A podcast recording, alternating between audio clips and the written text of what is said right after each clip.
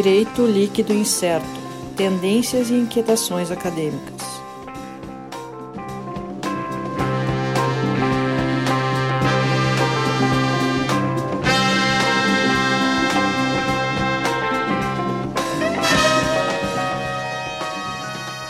Olá, pessoal. Então, estamos começando aqui mais um episódio do DLI Podcast Direito Líquido Incerto. Eu, Sandro Moraes, junto comigo, Alisson Capelari. Olá a todos. Sérgio Gilê. Olá, olá, olá. Uh, lembrando sempre aqui, a gente sempre dá aqueles recadinhos básicos, né? Para o pessoal seguir lá no Instagram e no Twitter, arroba DLI Podcast, vai ter nossos nossas postagens informando as publicações dos episódios. Acessar lá o nosso site www.dlpodcast.net.br, onde tem lista dos episódios quase todos atualizados, mas a lista está lá, dos mais antigos, acessível. Uh, e também nosso YouTube, canal do YouTube, youtube.com.br dlpodcast, já deixando, já avisando aí pro pessoal se inscrever no canal, deixar o joinha lá, clicar no like, uh, ativar o sininho para não perder as notificações e comenta lá. Esse é o nosso episódio, a gente tem palavra secreta para comentar no, ao decorrer do episódio, né? Tem, esse, esse tem. Temos uma palavra secreta, então, pegando as, as dicas com os youtubers famosos, a gente vai vendo esses detalhezinhos. É. Então, comenta eu posso lá. Dar uma dica? Ouve. Pode? Eu, eu, eu, posso dar uma dica da, da, da palavra? Pode, pode, pode sim. Eu adoro. Só isso que eu vou dizer. Eu adoro. É, tá bom. Eu adoro. Tá. É isso. Então, tá dada a dica. A, a, a, dica, seguindo na linha da dica, a gente, o nosso episódio que começa daqui a pouquinho, é com o conterrâneo do Sérgio, o Isaac Costa, que também paraense, né? Uh, o Isaac, que é, é, ele é, até a, a, curiosidade de ser um engenheiro de, de formação inicial como engenheiro, mas que vai para a área de dados e vai para trabalhar na regulação de mercados, na CVM, né? E foi esse o tema da nossa conversa, regulação de mercados. É interessante até, uh, a gente fala bastante e, e, o, que, o que deu, assim, vamos dizer, o, o gatilho para esse programa, para chamar o Isaac aqui para participar com a gente, uh, foi justamente aquela questão do que sacudiu o mercado financeiro, em especial norte-americano, nos há 15, 20 dias atrás, né? Uh, que era aquela questão da GameStop, a loja de, de jogos eletrônicos, uh, que tinha toda uma tendência para para ser para falir nos próximos tempos, né? E que de repente tem o seu uma supervalorização nas suas ações uh, em função de movimentos na, no Reddit. O Reddit, o Sérgio até pode me ajudar. Eu não, eu não, não sei se é considerado uma rede social, como é que. É uma rede social. Rede social, né? Uh, que o pessoal, principalmente o pessoal gamer ali usa bastante, né? Os geeks em geral. E, e ali no Reddit, num perfil, numa comunidade, Uh, se colocou a questão dessa empresa e isso gerou um movimento que mudou a cotação das ações da empresa na bolsa de valores, né? E a partir daí a gente começou a, a, e a gente fez essa, essa conversa com o Isaac sobre a regulação de mercados, sobre até que ponto uh, esse tipo de movimentação é válida, não é válida, legal ou ilegal. Mas isso é o assunto, o assunto que o Isaac tratou. Não vou ficar eu falando aqui, porque o Isaac deu uma aula muito melhor, até porque ele conhece o assunto. Nós aqui, falo por mim, eu não conheço. O Alisson conhece um pouquinho ainda, mas eu não conhecia nada. Para mim foi uma aula. Então, esse é o nosso tema hoje, nosso episódio. Uh, o pessoal pode ouvir a partir de daqui um pouquinho, daqui a alguns instantes. A gente inicia o episódio. E lembrando, né? Aproveita, está assistindo no YouTube, já clica no like lá, deixa o joinha, uh, se inscreve no canal pra, e ativa o sininho para não perder as notificações, para a gente sempre ter, esse, uh, ter acesso aos nossos conteúdos. É isso aí, pessoal. Vamos ouvir ao episódio, então? Beleza. Vamos.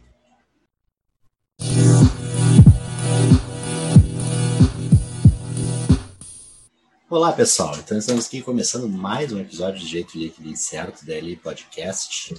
Lembrando sempre, no nosso início aqui, a gente. Uh, lembrando de se apresentar, né? Eu, Sandro Moraes, Alisson Capelari, Olá, Sérgio Gillet. Olá, olá, Eu olá. comecei atravessando, tudo bem? Mas lembrando, nossas redes sociais, arroba DLI Podcast, no Instagram e Twitter, youtube.com.br Podcast e dlipodcast.net.br, nosso site, onde tem a lista dos episódios, pode conferir todos os episódios lá.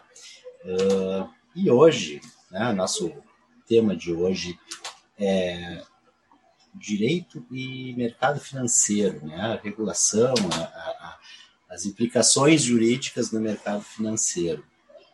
Muito, acho que o, o grande insight para esse assunto de hoje, aqui, pelo menos entre nós, entre eu, Alisson e o Sérgio, uh, foi o, o, fato que aconteceu lá da, da, da GameStop, né? uma, não sei se, se vou, vou, dizer certo, mas uh, uma possível manipulação de preços de ações, uh, feitas por uma comunidade virtual e que isso implica diversos pontos em relação à regulação do mercado financeiro, né? A gente pensar até, até onde essa, essa movimentação ela está dentro de uma de uma situação normal de liberdade e quando começa a ter uh, uma ilegalidade nessa nesse movimento.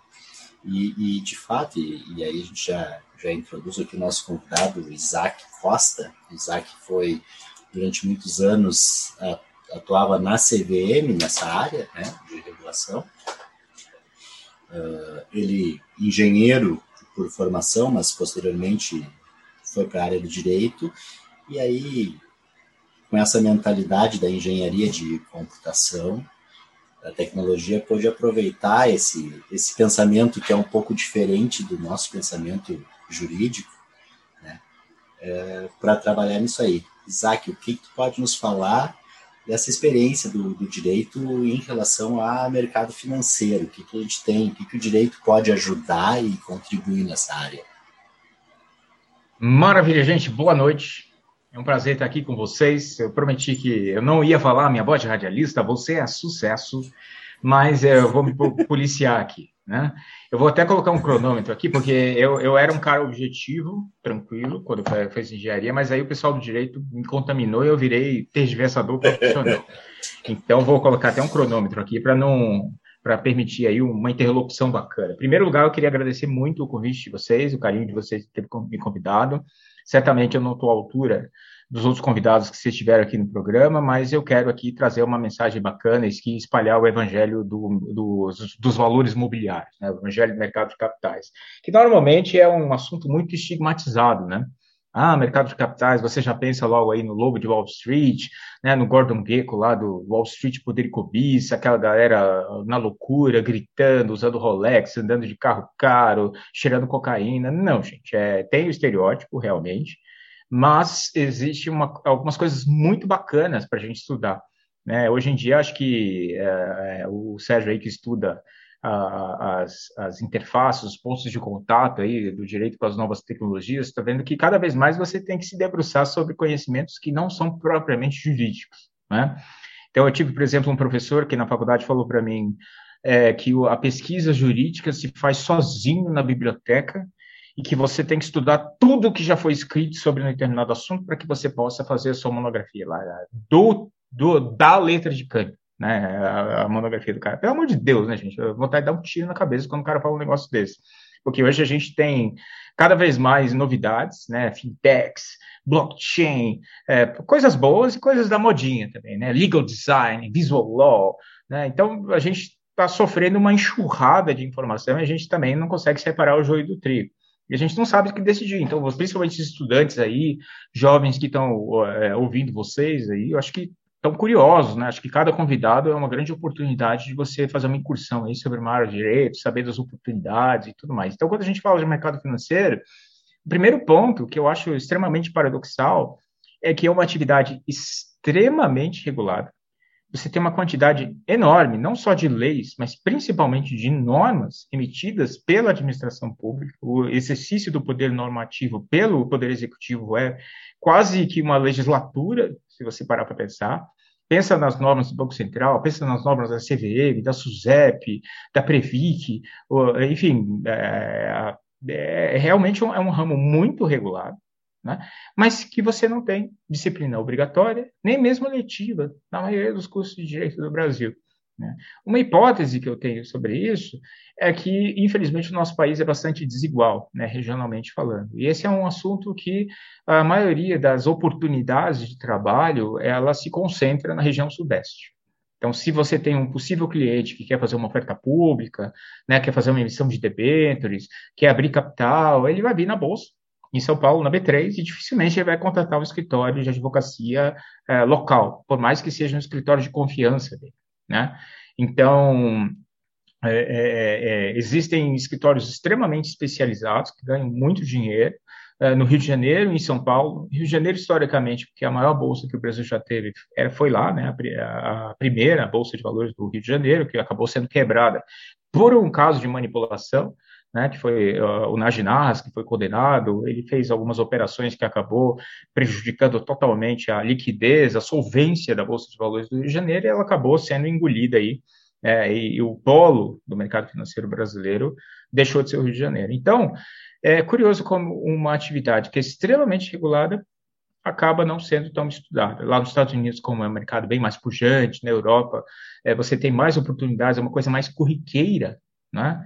Até se você parar para pensar o direito empresarial, né? É, é, normalmente o direito empresarial fora do eixo de São Paulo acaba sendo uma coisa um pouco mais travada, né? Você não tem tanta riqueza de contratos típicos, não é você mesmo títulos de crédito é uma coisa meio que acaba ficando coisa de manual, empresas de factoring, instituições financeiras fora do eixo de São Paulo são poucas, elas acabam contratando escritórios de São Paulo. É uma pena, e eu espero que nesse nosso encontro de hoje a gente consiga né, é, convencer você aí, vocês também, né, que, e, doutores aí, você professores, consiga espalhar essa é, é, semear essa ideia, né, Inception, aquele momento Inception ali, né, é, deu uma estudada no mercado de capitais, né, e é, se você quer fazer uma pesquisa, se você quer fazer um mestrado, se você quer fazer um doutorado, se você quer fazer de repente uma, um MBA, ah, uma coisa para complementar, para você aprender isso, porque é uma coisa que não é importante só para a profissão jurídica, é uma coisa que é importante para a vida. Né? A educação financeira, conhecer os instrumentos financeiros, saber exatamente o que, você está se metendo, até porque as pirâmides financeiras, e a gente pode começar por aqui, uh, é, elas são muito recorrentes. Né? É, vocês comentaram que teve mais de uma aí na região do Rio Grande do Sul. Eu sei que no Paraná recentemente teve o Bitcoin Banco, é, em Goiás, nós tivemos o Avestruz Master. Em escala nacional, nós tivemos as Fazendas Reunidas Boi Gordo. Se você procurar aí no Google, você vai encontrar um comercial com o Antônio Fagundes, né, falando que quem tem cabeça investe no Boi Gordo. Né? Na época, ele era o protagonista do Rei do Gado, né?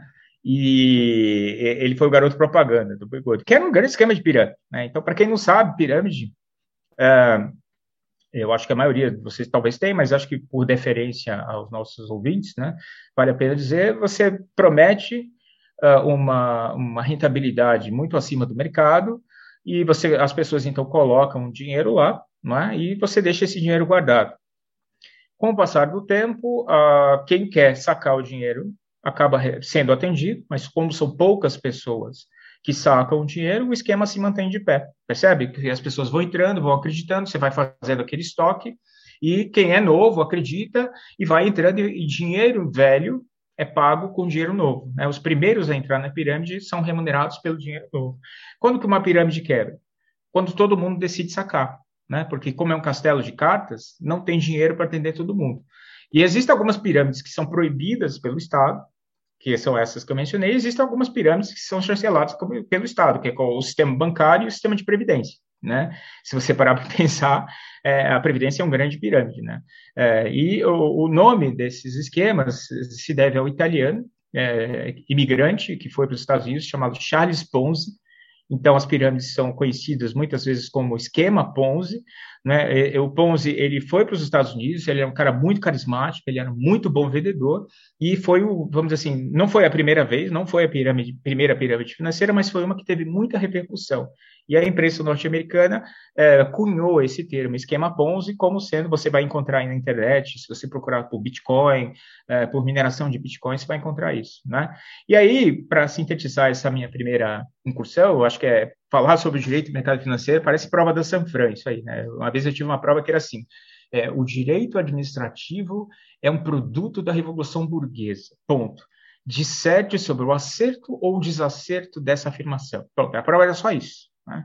Eu falei, mano, aí eu incorporei lá os espíritos das arcadas, escrevi lá umas cinco laudas, a porra da monitora me deu oito e meio, eu fiquei irresignado, elaborei um recurso para o professor, a monitora ficou putaça, desculpa o palavrão, a monitora ficou revoltada, e aí o professor falou: Não, eu revi a sua prova, Isaac, eu acho que você realmente merece uma nota melhor. Acabou melhorando a minha nota, né? Porque eu citei todo mundo, né? Citei Hobbes, citei Locke, citei todo mundo, né? Então, enfim, fecha paredes.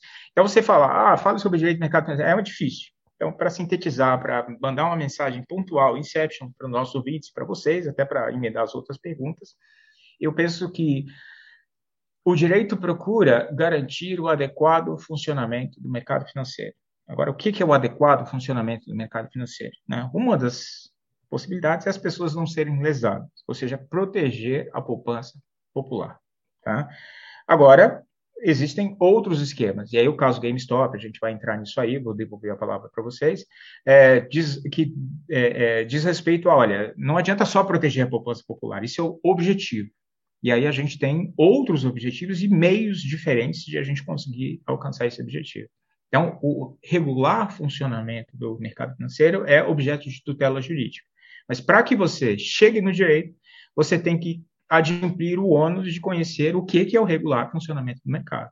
É? Ou seja, por que, que nós temos a intervenção estatal no sistema financeiro, que supostamente deveria ser um sistema de livre mercado. Né? Todo mundo aqui já ouviu o discurso anarco-capitalista, que imposto é roubo, sonegar é legítima defesa, lavagem de dinheiro é crime sem vítima. Né? E uh, por que, que o Estado está se metendo? Né? Essa é uma interrogação. Aí eu devolvo a palavra para vocês, para eventualmente a gente encaminhar esse papo aí. E é, é, desculpem aí os, o meu linguajar aí, que eu, não, eu, eu juro para vocês, eu não bebi, tá? eu não bebo. Tá? Mas é, a audiência pode achar pouquinho que é esse maluco. Fiquem tranquilos, eu estou só uma coca aqui do meu lado. Mas, eu, eu, por favor, posso, vou, vou, tomar liberdade aqui de me atravessar o Alisson e o Sérgio, não sei se eles iam fazer alguma questão. Porque justamente esse ponto uh, uh, da proteção, né? Ah, de, do porquê da regulação. E aí até nesse caso GameStop, uh, uhum. uma das coisas que eu vi em rede social, claro que daí a pessoa faz a brincadeira, dizendo, ah, o pessoal do mercado ficou bravo porque as pessoas de fora do mercado agiram uhum. no mercado como o pessoal do mercado age sempre. Exato. Exato. E, prejuízo, e usar o prejuízo para o mercado. É. E aí eu fiquei pensando, cara, e aí eles queriam que fosse regulado. Então, enquanto eu estou ganhando o jogo, não regula. Agora, quando eu começo a perder, eu quero que regule.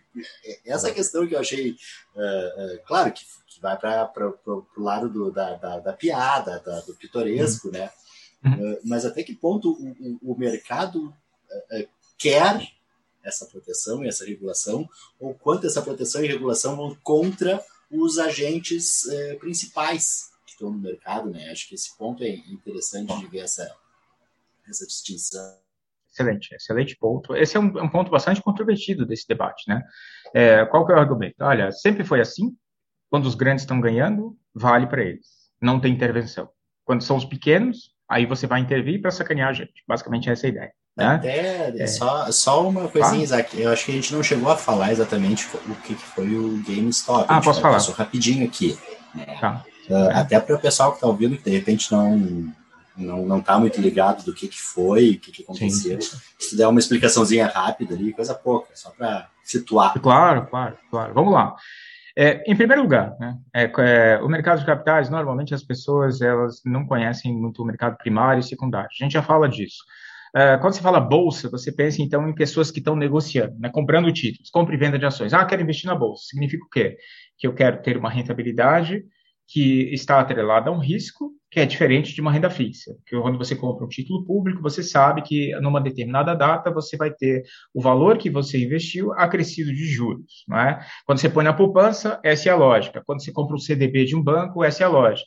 Aí algumas pessoas começam a ganhar um pouco mais de dinheiro, como é o caso do Alisson, por exemplo, aí começam a investir em fundos de investimento né? Ou um fundo de investimento, aí gerente private lá ligar para o Alisson, se eu gostaria de colocar no fundo multimercado, tal. E aí o que acontece? À medida que você vai tendo um patrimônio maior, você vai alocando esse patrimônio em diferentes fatores de risco, né? Então tem gente que vai ter renda fixa, aí tem gente que começa a investir na chamada renda variável, que é o mercado de ações, tem gente que começa a investir em imóveis, fundos imobiliários, derivativos e outras coisas, né? E aí a, a lógica fundamental de você é, entrar no mercado de ações é que você compra a ação que é o valor mobiliário paradigmático, né, por excelência, que é exatamente você dá dinheiro para um empreendedor, para um projeto, você partilha o risco, você não tem a expectativa de receber aquele dinheiro de volta, então a relação de participação ela é diferente de uma relação obrigacional tradicional, da relação de dívida.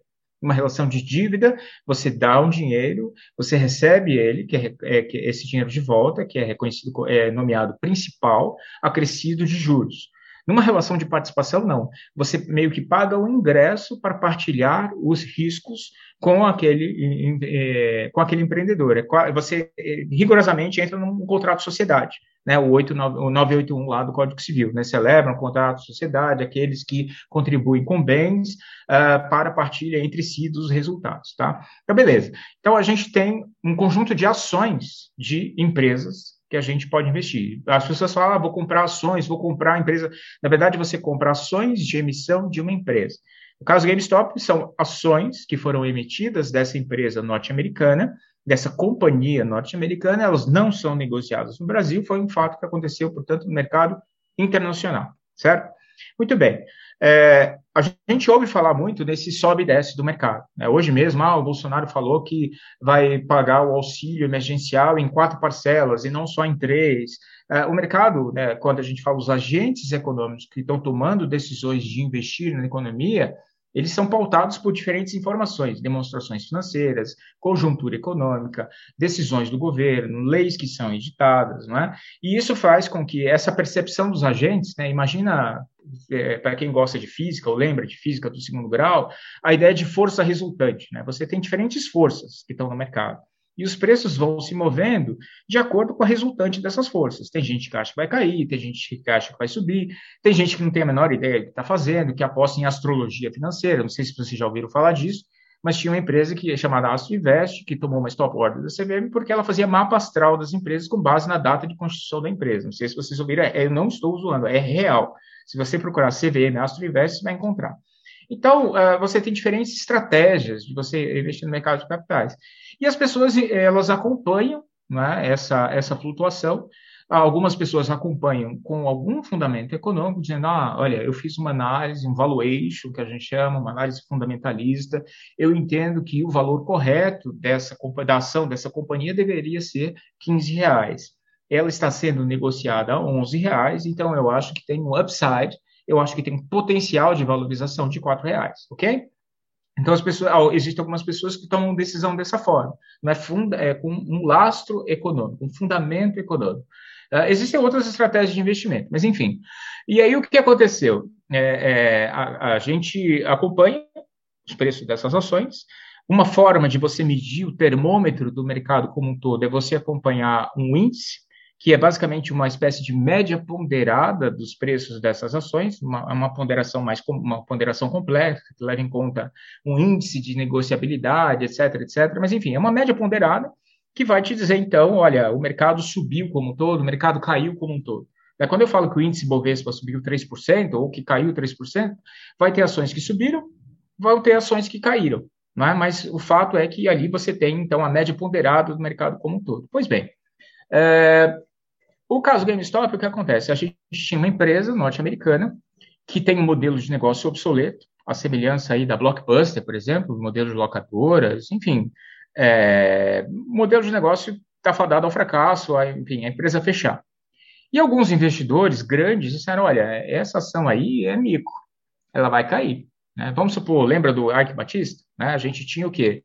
Uh, começaram a ter informações de que o negócio ia micar, que os postos de petróleo estavam vazios e que toda aquele, aquela espuma, tudo isso ia desaparecer. Né? Então, algumas pessoas perceberam, pô, isso aí vai dar, vai, vai, vai azedar. Então, o que, que eu posso fazer? Né? Então, existe uma possibilidade no mercado de você ganhar com a queda das ações. Né? Então, o que, que você faz? Você toma emprestadas as ações. Então, se ela está cotada a 10, você pega essas ações emprestadas. Qual que é o objeto desse contrato de mútuo? Né? É você devolver aquelas ações, devolver a coisa do mesmo gênero, quantidade e qualidade, certo? Então, uh, você pega aquela ação, você vende a 10, põe o dinheiro no bolso. Se o preço da ação cair a 7, por exemplo, e você chega ao vencimento do empréstimo, o que, que você faz? Você compra, você vai gastar quanto? 7. Só que lá no início você vendeu a 10. Então você devolve a ação para o cara, beleza, obrigado, curti, compartilhei, vamos lá, e você embolsa os 3 reais. É assim que você ganha dinheiro na queda. Essa operação é chamada de short selling. E aí um grupo de investidores que se reúne numa tribo digital, né, num site, numa rede social chamada Reddit, é, que tem vários é, canais super interessantes e de várias coisas. Eu gosto muito de um que chama Shower Thoughts, que seria equivalente a epifanias de chuveiro, né? Por exemplo, uma epifania de chuveiro legal de lá é que toda cirurgia de Lego é cirurgia plástica, né? De personagem de Lego é cirurgia plástica. Eu gosto muito de, de, de, dessa, dessa epifania. Enfim. E aí tem uma lá que se chama Wall Street Bets, né? Essa que se chama Wall Street Bets é uma, foi uma galera que falou: olha, vamos fazer o seguinte, essa, esses caras estão aí, vamos começar a comprar em massa esse negócio para a gente salvar a GameStop, uma nostalgia, ou então, enfim, as intenções, é difícil a gente entrar na cabeça das pessoas para entender o que, que elas realmente queriam. E essa coisa viralizou. Assim como o vídeo do TikTok, assim como o meme do cachorrinho tem N visualizações, essa ideia, ela viralizou. Ela entrou na cabeça das pessoas. E essas pessoas compraram, começaram a comprar em massa. Isso gerou um movimento potencial que fez com que, em poucas semanas, o preço da ação subisse de 20 para 500. Vocês entendem? E esse tipo de movimento é um movimento totalmente atípico inesperado. Por mais que o mercado de capitais ele tenha uma qualidade, um atributo que a gente chama de volatilidade, né, é um conceito, é um jargão que é emprestado da química. Né? Na química, o que é volatilidade? É a capacidade de uma substância mudar de estado né, com mais ou menos facilidade. Quanto mais volátil, mais a maior facilidade daquelas. Ah, lembra da naftalina, né? Que, que vira fumaça lá, é, que tem o negócio da sublimação, né? Que do sólido passa para o gasoso, é porque ela é muito volátil, por exemplo. Né? Nem sei se estou falando certo, mas é, a ideia é mais ou menos essa. E aí, é, é, o, o, esse tipo de volatilidade não é comum no mercado. Né? E, então, uma galera tem um menino de 10 anos ganhou uma grana, não sei o que. Então, os investidores institucionais não gostaram muito, porque eles estavam apostando na queda e tiveram prejuízos, prejuízos relevantes. Então, esse foi o caso do GameStop. E vem a discussão, né? Eu, o Sandro, o Sérgio e o Alisson, a gente pode combinar aqui e vamos lá, vamos comprar, galera, em massa, sem um fundamento econômico e causando, no nexo de causalidade, né, a causalidade adequada, o motivo determinante desse movimento de preço é a nossa atuação conjunta, isso é lícito ou é ilícito? É, essa é a pergunta de um milhão de dólares. Né?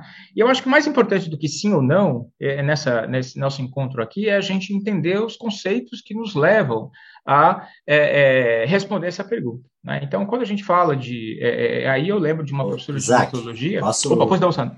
Claro, Posso pode te interromper para claro, te claro. colocar uma coisa. Porque hoje eu estava vendo aquela, aquela live no Jota também, e, uhum. e uma coisa ah, que, me, que, eu, que eu pensei né, nesse movimento. Eh, o que, que uhum. difere esse movimento no Reddit uhum. para uma orientação que uma consultora como a XP faz numa propaganda e faz uma live e indica um investimento X? Perfeito. Tipo, Excelente se ela está indicando e ela tem, sei lá, quantos milhões de seguidores, ela vai fazer aqueles milhões de seguidores entrarem no mercado comprando aquele investimento. O que, que qual é a diferença entre um e outro? Né? Perfeito. Perfeito. As pessoas tomam decisões com base na informação. Você mesmo já percebeu, olha, quem tem informação tem poder. Não é? Qual que é o problema aí? Onde que está a ilicitude? É? Veja, uh, a gente não pode discutir se é lícito ou ilícito sem olhar a norma. Né? E qual é a norma que incide sobre essa, essa situação? Né? Você tem duas normas aí que não são tão conhecidas da população em geral, dos estudantes de direito em geral. É, em primeiro lugar, a gente tem que se dirigir à lei que criou a CVM, a Lei 6385 de 1976. Essa lei ela tem um mandato legal que ela, que ela destina à CVM de que você tem que é, fazer com que os investidores sejam tratados de forma equitativa, e que a informação seja tempestiva, adequada, suficiente, que o regime de informação dos emissores de valores imobiliários das companhias seja o melhor possível. Quando você tem a atuação de um analista de mercado, o analista ele tem um código de ética, ele tem uma forma de agir. Né? Então, por exemplo, se o analista está comprado em um papel e ele está dando uma recomendação de compra, qualquer que seja a posição que aquela casa de análise tem no papel, ela tem que dizer: olha, eu estou dizendo para você comprar, mas eu estou comprado. É? Se ela está vendida, ela tem que dizer, olha, estou dizendo para você comprar, mas eu estou vendido. Então, nessa hipótese, é uma clara hipótese de conflito de interesse, né? Porque eu estou numa direção e eu estou mandando você fazer outra coisa, né? Faço o que eu falo, mas não faço o que eu faço, não é? Então, a ilicitude numa eventual conduta de uma casa de análise, né? Por mais que a casa de análise tenha um condão de incitar as pessoas a comprar ou a vender um papel quando ela dá uma recomendação de compra ou uma recomendação de venda. É o caso da Empíricos, por exemplo. A Empíricos é uma casa de análise que tem 300 mil pessoas que seguem. Né? Imagina o efeito de, de rede né, que uma, uma informação pode causar numa rede dessas. Né? Aí você vai dizer que sempre uma recomendação de empíricos é uma manipulação de mercado? Qual é a diferença? Essa é a sua pergunta. Veja, o mero fato de você divulgar uma, uma informação que é idônea a manter, elevar ou baixar a cotação de um valor imobiliário, que é a redação lá é, da, que você tem tanto no artigo 27C da Lei 6385 e numa norma infralegal, o artigo 27C da Lei 6385, ele traz um crime, tá? A manipulação de mercado, ela é um delito. É, ela é tipificada lá no 27C da Lei 6385. Tá? Então, lá você fala de uma conduta de que você tem operações e outras manobras fraudulentas para você, então, alterar a, a, a, os verbos que ele usa, é elevar, manter ou baixar a cotação de uma ação, com o objetivo de manter uma vantagem devida. E, além disso, você tem o ilícito administrativo, que é punível pela Comissão de Valores Imobiliários, a autarquia que pertence ao Poder Executivo Federal, né, vinculada ao Ministério da Economia. E essa conduta é proibida pela Instrução CVM 8, de 1979. É uma norma que se vale de conceitos jurídicos indeterminados e, por isso, ela é tão longeva. Veja, é a mesma norma que foi criada numa época em que os computadores pessoais sequer existiam no nosso país, é a norma hoje que você utiliza para ler o spoofing, que são dois ilícitos praticados por negociação algorítmica. Tá? Exatamente porque é uma norma parecida com 171, um delito de estelionato. É uma norma que tem um conceito aberto e que vão surgindo novas formas de você manipular o mercado, você vai jogando dentro do conceito, tá? Então, a gente tem que olhar para os elementos né, normativos da conduta proibida e ver se esses elementos estão preenchidos no caso concreto. Então, uma acusação, para responder a sua pergunta, uh, Sandro, uma acusação ela vai ter que provar o quê? Né, que você, além de, de, de você ter o poder para efetivamente é, é, mudar a cotação, sob pena de você ter um ilícito impossível, né, por inidoneidade no meio, né, utilizando o jargão, emprestando o jargão aí do direito penal, você tem que ter uh, um dolo, né, alguma vantagem você tem que obter para você poder fazer isso. Ah, você pode dizer, não, mas a mera remuneração da casa de análise é uma vantagem. Né? Veja, normalmente um caso desses é fraco.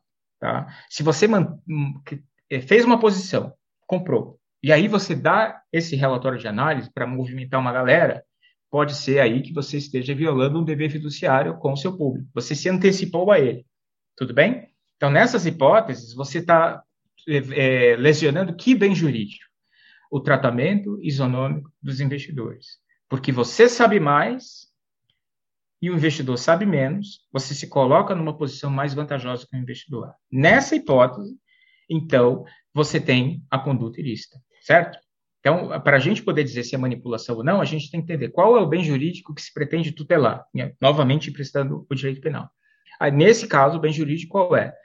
A meu ver, tratamento isonômico dos investidores. Mas aí, quando você olha o caso do GameStop, eles não estão escondendo nada. Né? A casa de análise, ela pode dizer é compra, ela pode estar falando a verdade, mas ela tem uma posição escondida que ela quer potencializar. Ela comprou a 10, a galera vai comprar, vai virar 400 e ela vai ficar super feliz. Né? Mas no caso do GameStop, não. É diferente, porque os caras falam o que eles querem. né? Olha, vamos comprar, o negócio vai subir. Eles não estão escondendo nada, eles estão sendo transparentes. Eles não estão mentindo, entende? Fraude é mentira, é induzir pessoas a uma percepção equivocada, não é? E aí tem toda essa discussão: será que eu tenho um elemento de gordo? Será que eu tenho um elemento de fraude? Né? E aí é uma pergunta que eu deixo aberto é, para a gente elaborar, mas eu, eu devolvo a palavra para você para a gente prosseguir aí. É, é, tem mais coisa para falar de regulação, mas enfim, não sei se o Alisson e o Sérgio querem. Vocês estão, vão dormir já já, eu estou meio tiozão é, expositor aqui. Vamos lá. Uh, bem, Não durmo. Não, relaxa. Se rolar algum algum bocejo aqui é porque eu tô olhando pra cara do Sandro, tá? Ah, justo, justo, justo, é, justo. Pois é. Então, mas enfim, né? Vamos lá. Isaac, uh, primeiro de tudo, né, queria deixar aqui um registro de que eu descobri antes da gente começar a nossa gravação que nós somos conterrâneos. Verdade, parece. Somos de Belém. Uh... Só faltava você me dizer que você torce pelo Paysandu. Por favor. Não, sou Remo. Ah, mas... tchau, gente. Galera, valeu. Boa noite. Olha, olha aí... vocês me arranjam. Agora você, agora você partiu meu coração, rapaz. Olha, não, eu, eu não esperava eu, isso de você. Só, só dizer, o, o Paysandu me trouxe boas lembranças. Lembrei ah, é? nosso um jogo Inter e Paysandu 2004, 2003. Olha, esse eu não lembrava, não, cara. O Inter é. escapou da, de ser rebaixado naquele ano, ganhando do Paysandu na última Paysandu. rodada. Lá em Belém. Que bom. Provavelmente o Paysandu caiu, né? O Paysandu vive na série centro, não, né? De A a Z. Isso não me lembro. Vai A, Z, Z, A. O Remo esse ano ganhou do Paysandu, né? Subiu para a série C, série B, sei lá. É, alguma série. O Remo subiu, o Paysandu ficou, não foi isso? Viu, viu Isaac? Só, só para registrar aqui, nós temos dois paraenses, cada um torce com um time, e nós temos dois gaúchos, cada um torce com um time também. Tá? Opa! Então estamos. Então, aqui os quatro não tem, é, não tem nenhum que torce com o mesmo time aqui, não tem maioria. Perfeito. Pelo menos a diversidade futebolística está tá, tá observada. Pois não, desculpa, tá Sérgio. Eu ia falar Sérgio, isso em seguida. Interrompi. Por favor. Sérgio. Mas enfim, né, tirando esse registro, que me deixa muito feliz de estar aqui com o conterrâneo, é, eu tenho assim duas questões, mas não sei se são exatamente questões, mas é mais para a gente jogar aqui na roda e, uhum, e uhum. A primeira é onde isso aconteceu? Onde essa, é, essa, essa movimentação aconteceu? Foi dentro de uma rede social, Reddit, que nem, que, que nem muitos conhecem, mas é uma rede social de fóruns, querendo ou não. Uhum. E ela tem essa capacidade, assim, de, de você ter uh, vários subreddits, que seriam uh, como canais, como, como o Isaac falou uh, anteriormente, em que você pode falar de tudo. Então é uma rede social, assim, democrática nesse, nesse, nesse sentido. Qual é o detalhe do Reddit? Dificilmente alguém lá está com o seu username, o seu nickname, correspondendo ao seu nome real. Então, já, já, já tem essa questão aí são anônimos, né? Claro, pode haver quebra de, de, de repente do, do, durante uma uma demanda penal, civil, enfim, uh, com relação a isso. Mas a gente vê que é uma coletividade ali que não tem muito uma cara, que se organizou, se movimentou, estava tudo às claras e aparentemente com uma razão um pouco assim, uh, digamos, nobre, porque era meio que para salvar a GameStop, uhum. e, né, porque uh, ah, para não acontecer o mesmo que aconteceu com, com, a, com a Blockbuster, enfim, é você já vê assim, você já vê que é, o, que é a GameStop, é uma loja de games, tudo relacionado a games, e já é um pessoal que utiliza o Reddit. O Reddit é muito frequentado por nerds. Tem toda essa ideia de fórum, né? O, o, os nerds sempre gostaram de ir para a internet e discutir estava acontecendo, né? E o Reddit acaba sendo uma plataforma muito grande para isso. Uh, eu, eu, né, o Isaac Nerd, eu sou nerd, eu não sei se o Alisson e o Sandro se consideram nerds, mas, mas enfim, eu me considero. Autodeclaratório. É, autodeclaratório. Não, não consigo acompanhar esse nível de vocês. Tudo bem, é uma, é uma, questão de grau. Né? Nerd é uma eu questão me, de grau. Eu me declaro pai é. de nerd. Oh, bom, bom. Vamos começar. Simpatizante, simpatizante nerds. Né? tirando todas as conotações de nerd atuais, que tem umas, algumas problematizações, mas isso é isso não pertence ao direito nesse momento. Uh, mas o que pertence aqui é isso, essa organização social, numa rede social, com um fim específico, uma causa aparentemente nobre, tudo às claras, tudo transparente, mas que tem esse anonimato. Né? E isso me leva primeiro essa, é, essa, essa questão é, ju, é, social jurídica, né? O que, que, isso, o que, que a gente tem para aprender com isso, com essa movimentação orgânica de pessoas querendo mudar o mercado financeiro de alguma forma, não deixar que o mercado uhum. financeiro fechasse uma empresa. Estou falando em termos assim bem, uhum. bem básicos uhum. ou rasos, posso até estar tá, tá errando, uhum. mas assim que eu senti essa, essa movimentação. E quem, quem me explicou mais isso, assim, essa tentativa de força de mudar as coisas, foi um amigo meu, o Newton Mota, uh, que é soteropolitano e curta psicologia, ou seja, ele não é do direito, ele não é do mercado financeiro, ele é da, ele é da, da psicologia, mas entende muito de tecnologia e a gente sempre discute muitas coisas. Ele me falou isso, olha, é uma força, é um, é um movimento, então, primeira, primeiro debate que, que a gente tem para ver.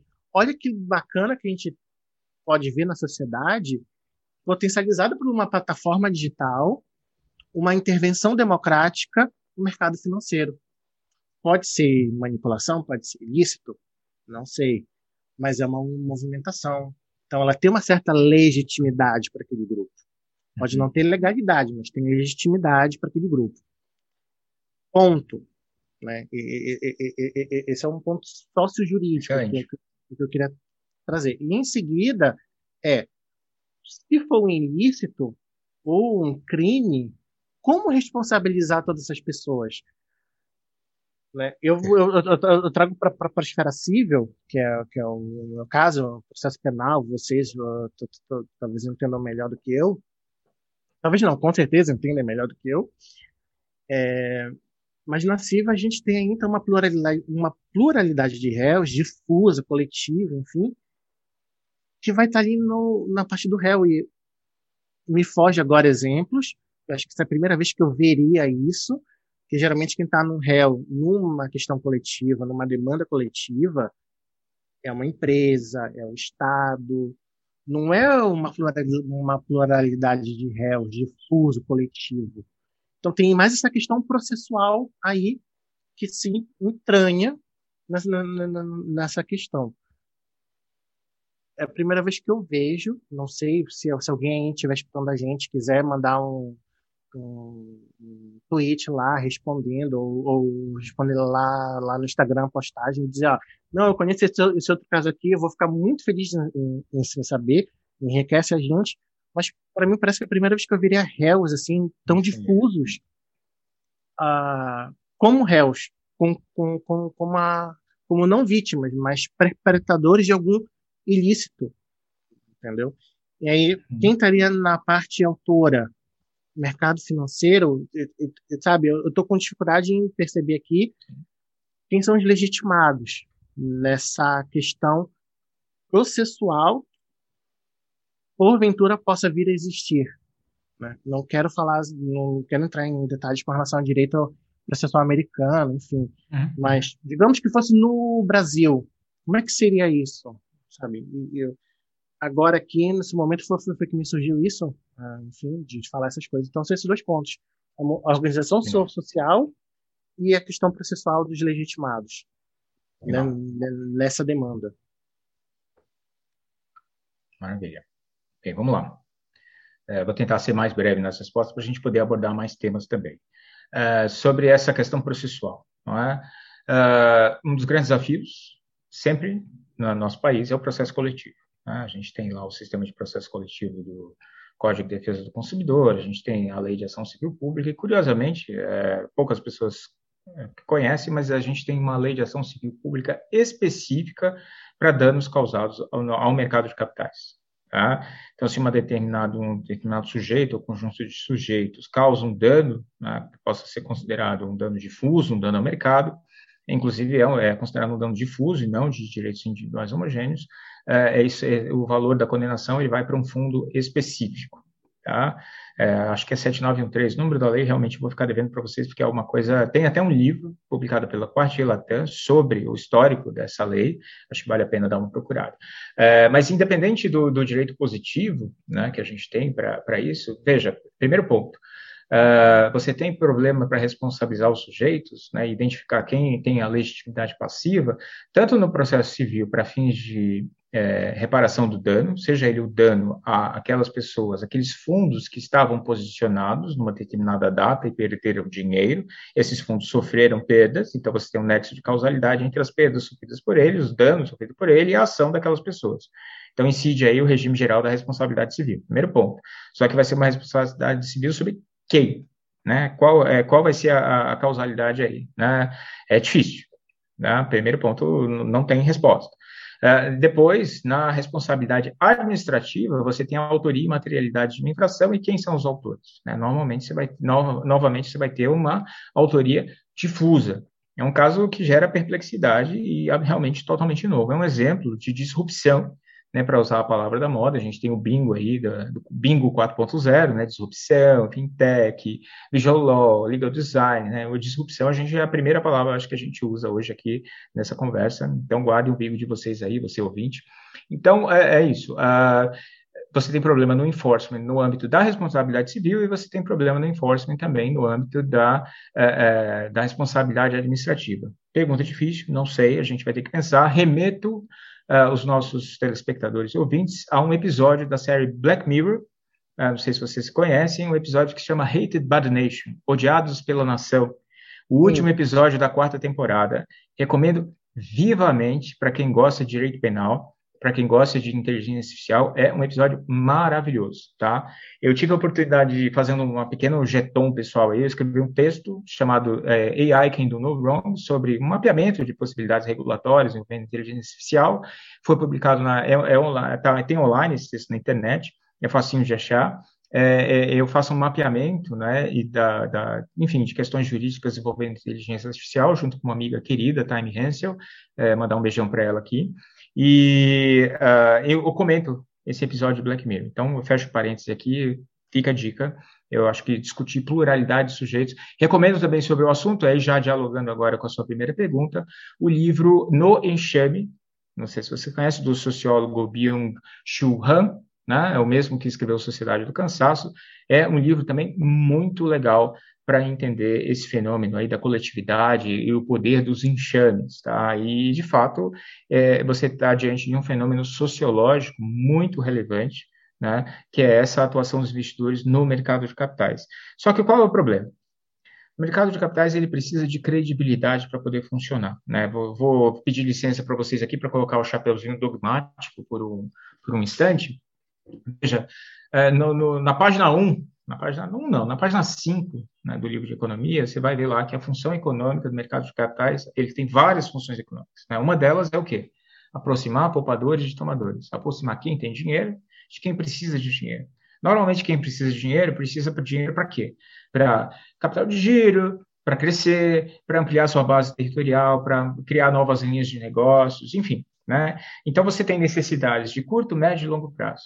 Normalmente, o mercado bancário, que tem, a gente já falou disso mais cedo, relações de dívida, aquela relação que depois de um prazo eu te devolvo o dinheiro, eu preciso de juros, isso se dá no mercado bancário.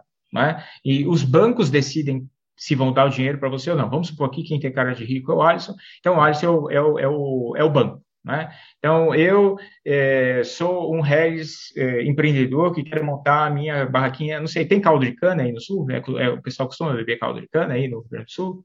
Eu vou montar aí meu, meu caldo de cana gourmet, né, meu, meu caldo de cana truck, por exemplo, eu tenho essa brilhante ideia. E aí o, o Sandro e o Sérgio querem, é, é, é, na verdade, só depositar o dinheiro deles, né, o, o, a, enfim, a bolsa CAPS aí, que faz com que eles sejam sugar daddy e coisas do gênero, e aí eles depositam lá no banco do Alisson, né?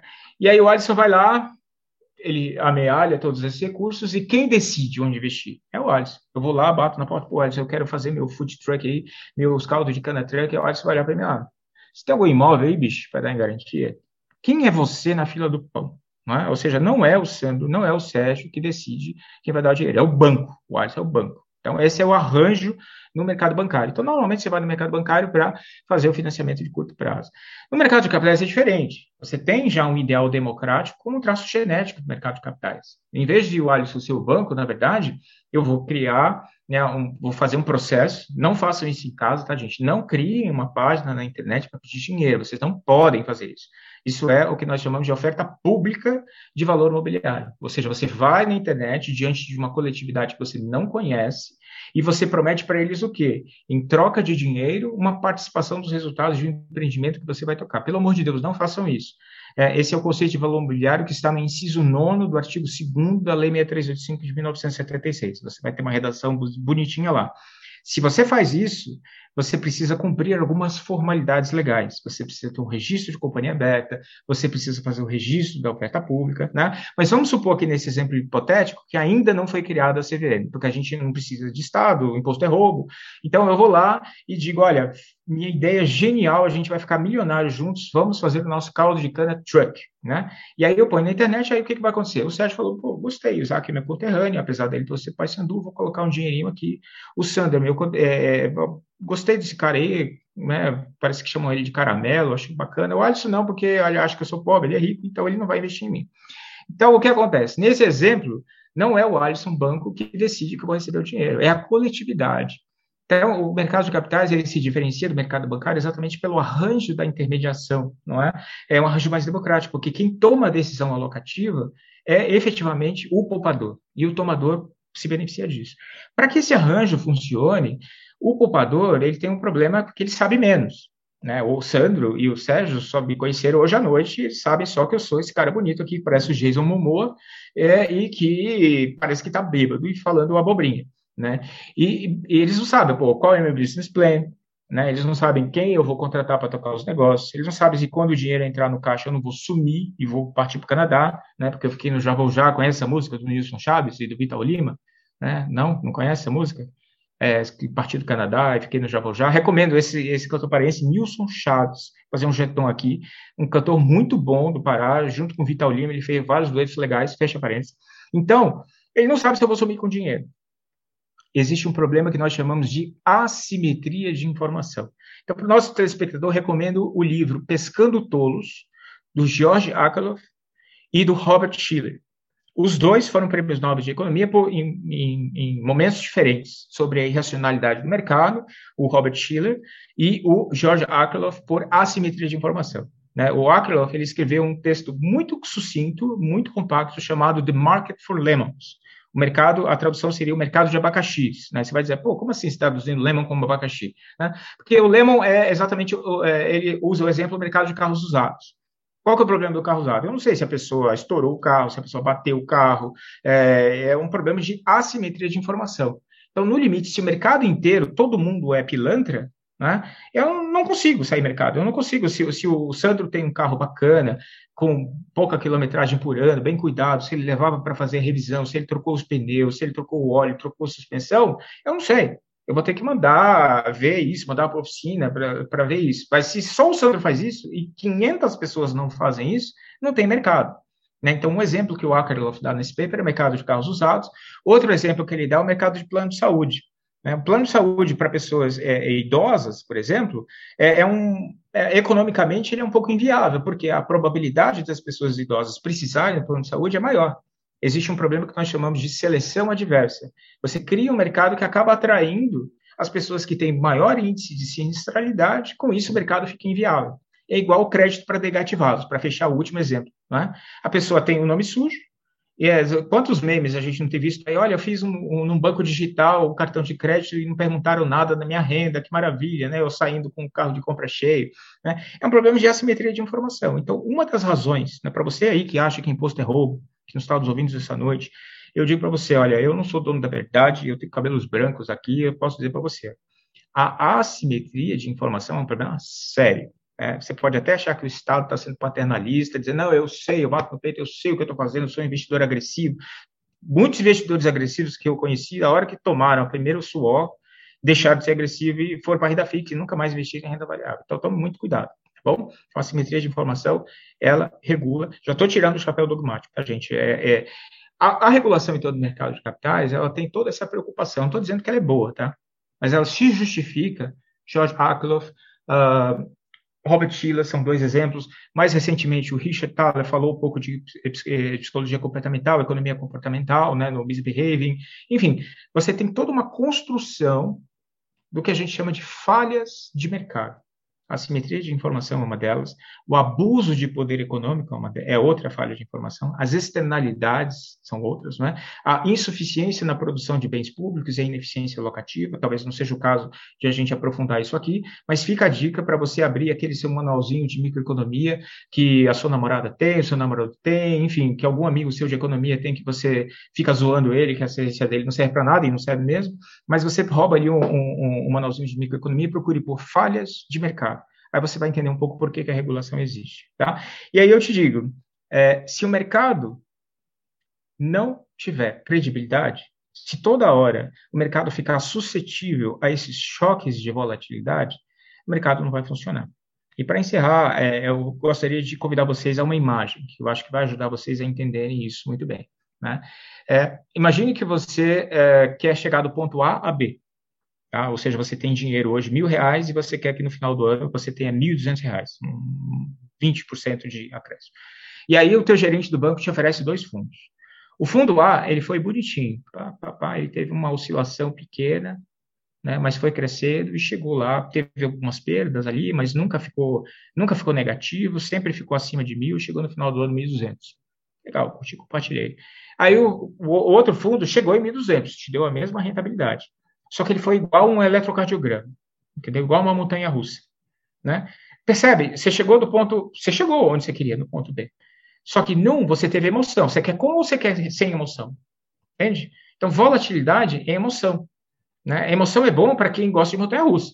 Então, se você curte a brisa ali, né, o G ali, bacana, legal.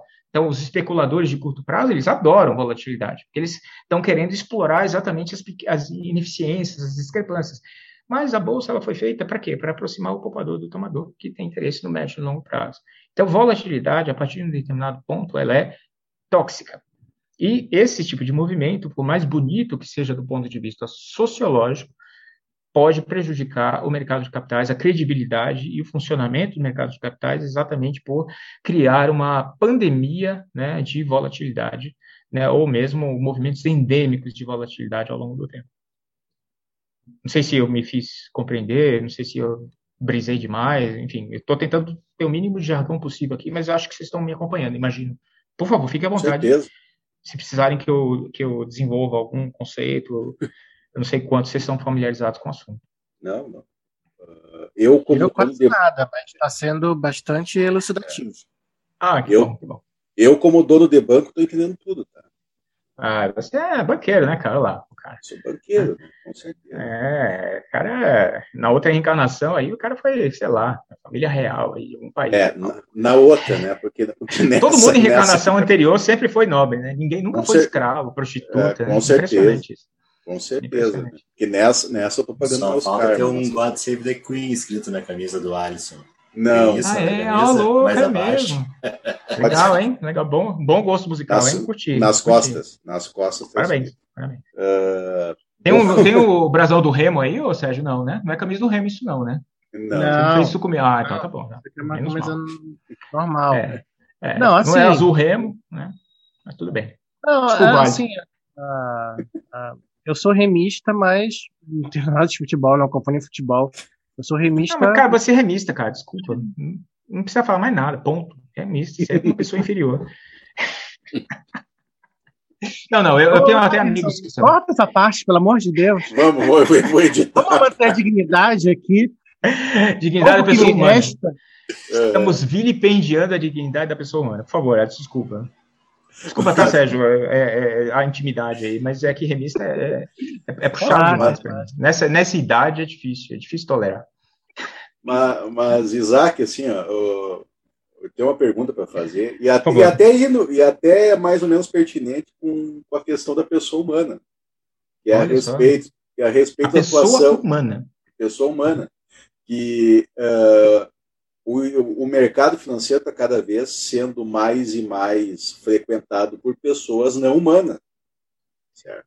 Verdade. Tem, uh, são Walking várias, Dead. isso, são várias uh, fintechs e, e, agentes que utilizam de robôs para fazer análise de mercado e fornecer para os investidores, certo? Uh, uhum. Que fazem algoritmos que, que fazem que fazem essa análise, que repassam, inclusive para muita gente que não está nem um pouco familiarizado com a questão do mercado Sim. financeiro. A gente Sim. vê nessa busca, uma vez que os rendimentos tradicionais do, do mercado secundário, vamos dizer assim, do, do, das instituições financeiras não está rendendo lá grande coisa, a gente vê cada vez um número maior de pessoas que nunca é, funcionaram dentro do, do mercado de, de, valores imobiliários e está lá funcionando, estão uh, lá assinando cada um com o seu aplicativo, cada um seguindo as, as análises de mercado, muitas vezes feitas por robôs para análise, algoritmos uhum. e tal. E até dentro daquilo que o, que o Sérgio estava falando antes. Uh, quem é responsabilizado por isso? Tem algum limite para a entrada dessas, desses robôs dentro do mercado financeiro? Como é que é feita essa análise lá? A CVM deve ter vários casos, assim, até pitorescos, isso falou até da questão astrológica antes ali que teve. Certo. Mas deve ter, assim, cada, cada figura que cada proposta lá que assim foge do, do comumente que a gente comumente vê ou sabe dentro do mercado imobiliário. Tem alguma coisa para trazer para nós a respeito disso? Claro. Obrigado pela, pela pergunta, Alisson. Até você me dá a oportunidade de eu fazer um jeton aí, né, um jabá, sei lá como é que chama. Jeton é outra coisa, né? Jabá, sei lá como é que chama. Fazer uma autopropaganda aí da minha dissertação de mestrado. Eu, eu estudei exatamente sobre regulação de algoritmos, né? É, e discutir os riscos, mas a gente já fala sobre algoritmos, vamos falar só um ponto antes, né? É, primeiro, novamente, chapeuzinho dogmático. Né? Eu falei, então, há pouco da diferença entre mercado bancário e mercado de capitais. Né? E é importante também a gente entender que o mercado de capitais ele tem uma função econômica relevante e ele se desdobra em dois, o chamado mercado primário e mercado secundário. No mercado primário, você tem a, a emissão de valores imobiliários pela empresa, ou seja, a empresa abre capital, Uh, ou porque ela está vendendo as ações de alguém que já tinha, já estava na empresa. Vamos supor que nós quatro aqui somos sócios e a gente decide que 5% de cada um de nós a gente vai dar para a coletividade. Então, 20% do capital total, do capital social total da companhia, vai ser aberto por mercado. Por exemplo, essa é uma possibilidade. Outra possibilidade é que nós vamos fazer um aumento do capital social e a parcela nova vai ser aberta para a coletividade. Nessa segunda hipótese, quando eu tenho um aumento do capital social, entra dinheiro na companhia. E é nesse momento que você tem o financiamento da atividade empresarial por meio do mercado de capitais, quando você tem uma emissão de ações, por exemplo. Emissão de debênture é outro esquema. Tá? E aí, no mercado primário, você tem uma dinâmica que não tem nada a ver com bolsa. Né? Você tem informação de preço, um procedimento de oferta pública que é regulado e assim por diante. No mercado secundário, não. Uma vez que esse título está na praça, para você poder dar para as pessoas a oportunidade de entrar e sair do papel, veja, você não é obrigado, porque você comprou o papel, você não é obrigado a ficar com ele eternamente. Né? Como não é um título de dívida, não tem vencimento. Tudo bem que a gente tem debêntures perpétuas, mas esse é um outro caso. Né? Então, você pode sair, né? Ou então você pode dizer, não, eu quero ficar até determinado ponto, ou então eu perdi dinheiro e quero sair. O mercado secundário ele dá liquidez. Além disso, o preço é um mecanismo de sinalização, é resultante, né? A demanda e a oferta se encontram, geram um preço que é um sinal do valor que aquela empresa representa. Tá? Então, eu queria só é, fazer essa distinção entre mercado primário e mercado secundário. E o mercado secundário, ele é o habitat né, dos traders. Né? E aí você tem pessoas que investem com as diferentes estratégias. Todo dia, eu tenho uma sessão de negociação que é denominada pregão. Tá? É, e aí, essa sessão começa de manhã, eu tenho um leilão para formação de preços, em que eu tenho a coleta de intenções, começa o game. Né? E aí eu tenho uma sessão que se chama, um segmento da sessão que se chama negociação contínua. Nessa negociação contínua, eu fico coletando as, os pedidos dos compradores e os pedidos dos vendedores, formam uma fila. Quem quer pagar mais caro fica na frente da fila, quem quer vender mais barato fica na frente da fila. Né? E aí eu tenho uma tensão. Imagina, por exemplo, que eu tenho um condomínio de lotes e é, nem sempre sai negócio. Né? Vai ter gente querendo comprar e fala, pô, né, o metro quadrado ali, eu quero comprar mil reais no máximo que estou disposto a pagar. Né?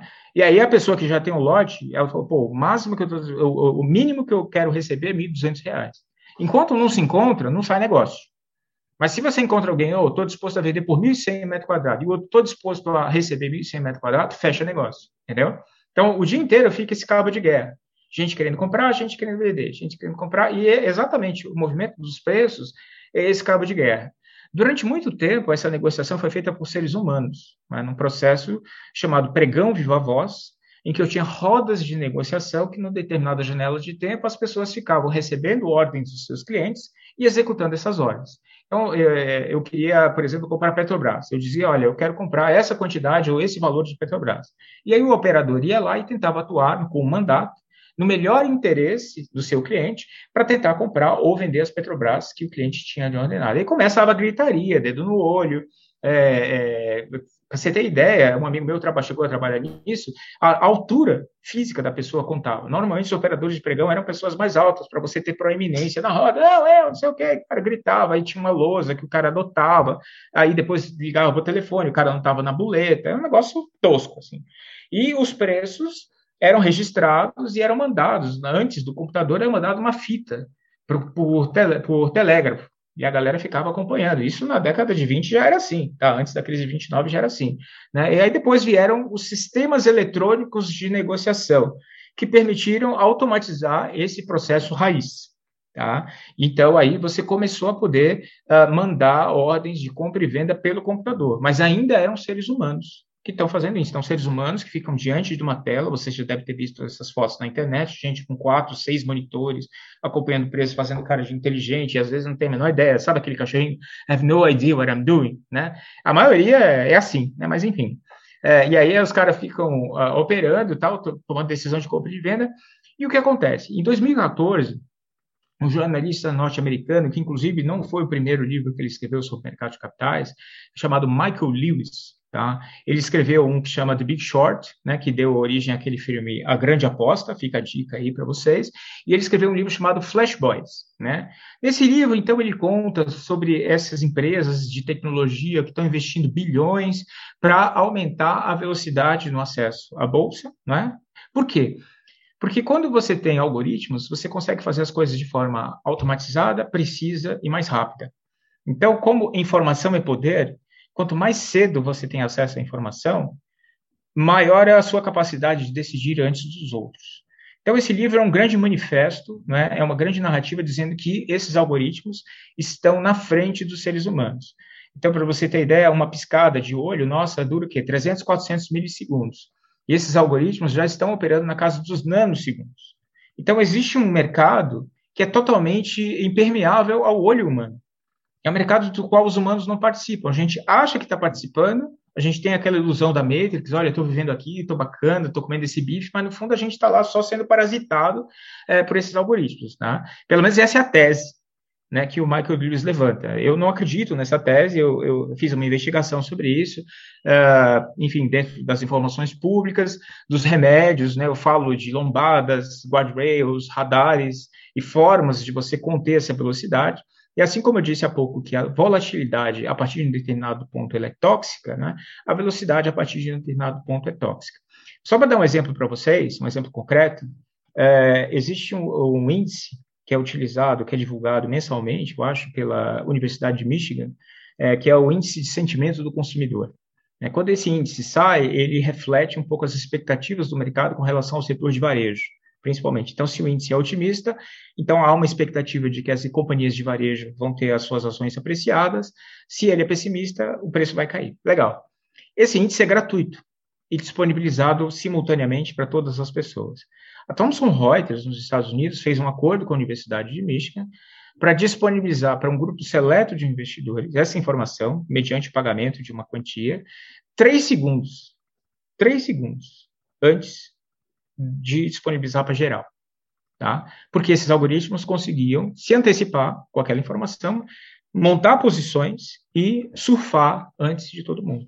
Esse produto foi proibido pelo regulador norte-americano e foi feito um acordo, acho que eles pagaram um milhão e meio de dólares. Foi, foi, foi baixa a multa, né? Porque, enfim, estava começando, era um protótipo e tal.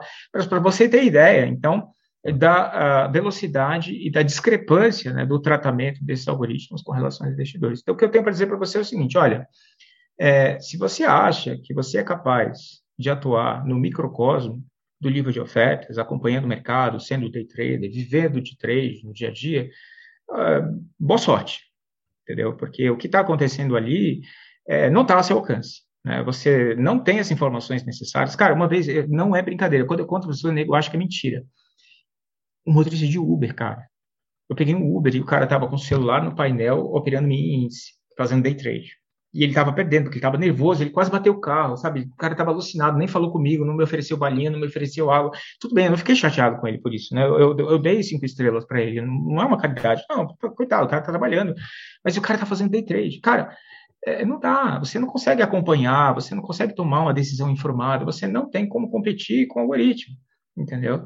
Então, mas as pessoas acham, e eu acho que é uma grande virtude do ser humano é a esperança, né? Você achar, é, a Gataca, lembra lá do filme, o Ethan Hawke vai lá e tem todo o sistema da, da, manipulação do código genético, mas ele faz, mesmo com código genético ruim, ele consegue ser piloto de foguete, ele falsifica a urina lá do Jude Law, enfim, é a esperança humana, entendeu? Então, eu não vou, isso é o que faz a gente ser humano, mas desculpa, você vai perder dinheiro, e tem estudos que provam isso, tá? Então, é isso que eu queria registrar. Você vai ter muita gente querendo te vender soluções milagrosas, não é? É, enfim, é, até é, é, é impossível né, você acreditar nessas soluções milagrosas. Tome muito cuidado. É, quando a esmola é grande, o cego desconfia no mercado de capitais, mas para fechar essa fala, é, não sei se vocês lembram, tem uma cena, a cena que mais me deu medo no Senhor dos Anéis é aquela cena lá que o Bilbo Baggins está lá na Terra dos Elfos e depois de muito tempo ele vê o anel, né? E aí, rapidamente, ele vira um monstro, assim, ah, my precious, entendeu? Não sei se vocês lembram dessa cena. É uma cena que, que chega, meu coração saltou na hora, assusta, um segundo, uma cena horrível de Seus Anéis. E então, o que acontece? As pessoas, né, quando você chega, é, eu não vou investir, isso aí é pirâmide, né? mas o cara veio lá, porra, eu vou ganhar 10% ao mês. Precious, entendeu? Bitcoin subiu 450% no ano passado. Ah, my precious, entendeu? Sabe aquele meme do me segura? Tem um alien, né? E, e, que segura, me segura que eu quero comprar, não sei o que e tal. É mais ou menos isso. As pessoas ficam loucas, né, quando você tem esse tipo de situação. Então, paciência, né? Então, o regulador ele tenta evitar que as pessoas é, é, é, realmente é uma questão perdoar e eles não sabem o que fazem, entendeu? O regulador ele tenta, é, o, pronto. Se tem uma mensagem que você tira dessa nossa conversa de hoje é aquele meme do me segura, né? Que o, o regulador é aquele cara que está segurando o, o alienígena lá. O alienista quer fazer bobagem, quer comprar, e o regulador fica segurando você. Tem uma hora que você vai e vai perder dinheiro. É isso que a regulação do mercado de capitais quer. E os anarcocapitalistas dizem: é, olha, não preciso. Então, se você não precisa, boa sorte. Né? E aí, se a gente não segurar, infelizmente o mercado cai, é um castelo de cartas, vira cassino, e aí eu te pergunto, né? por que, que o cassino ele é proibido no Brasil? Tem questões de jogatina e tudo mais, tá? mas porque, em princípio, não agrega nada para o sistema econômico. Você não tem um financiamento de projetos, entendeu? Você não tem uma função econômica cumprida. Né? É apostar em corrida de cavalos. É entretenimento, a galera vai perder dinheiro, vai ser bom para casa que coleta as apostas de corrida de cavalos. Mas vai ser bom para o sistema econômico? Fica a pergunta aí para vocês responderem. Fez sentido ou falei abobrinha? É. Não, não. É, agora eu tô, tô, tô pensando aqui até dentro dessa, dessa, dessa linha. É, justamente o, o, o, mercado de capitais ele tem que ter um, ele tem que funcionar, ele tem que ser funcional para que para que ele possa uh, na verdade, a, a, a, especulação, o movimento especulativo é, vamos dizer assim, é uma, é, talvez eu esteja um pouco exagerando, mas uma, uma falha do sistema do mercado, porque o mercado não é para especulação. O mercado é para te arrecadar fundos para fazer um investimento. A ideia toda é essa. Claro que aí tu tem a, a, questão de especulação, essa coisa do day trader é, é, claro, é, talvez seja um chamariz a tua possibilidade de ganho para que tu chegue lá e bote teu dinheiro, né? Mas a função mesmo, e, e, e eu como leigo estou praticamente aprendendo essa, essa uhum. lógica nesse momento, uh, me parece que ele tem que estar organizado e, e não tem como não ser regulado. Né? Uh, se ele não for regulado, justamente, uh, tu não vai atingir o objetivo, porque tu vai ter dois, três que vão ganhar muito dinheiro às custas de toda uma coletividade, e essa coletividade vai deixar de botar dinheiro no mercado. E ele não vai. Né? É aquele ponto justamente de, de ele ter que ter a confiança. Se ele perder a Macaco confiança, velho. Ele... É, macaco velho não mete a mão em. É, é, essa, essa questão é, também, aí a gente pegando a própria. É, da, da questão que o Sérgio colocou antes, dessa democratização, na verdade, o mercado de capitais é para democratizar o financiamento de uma empresa.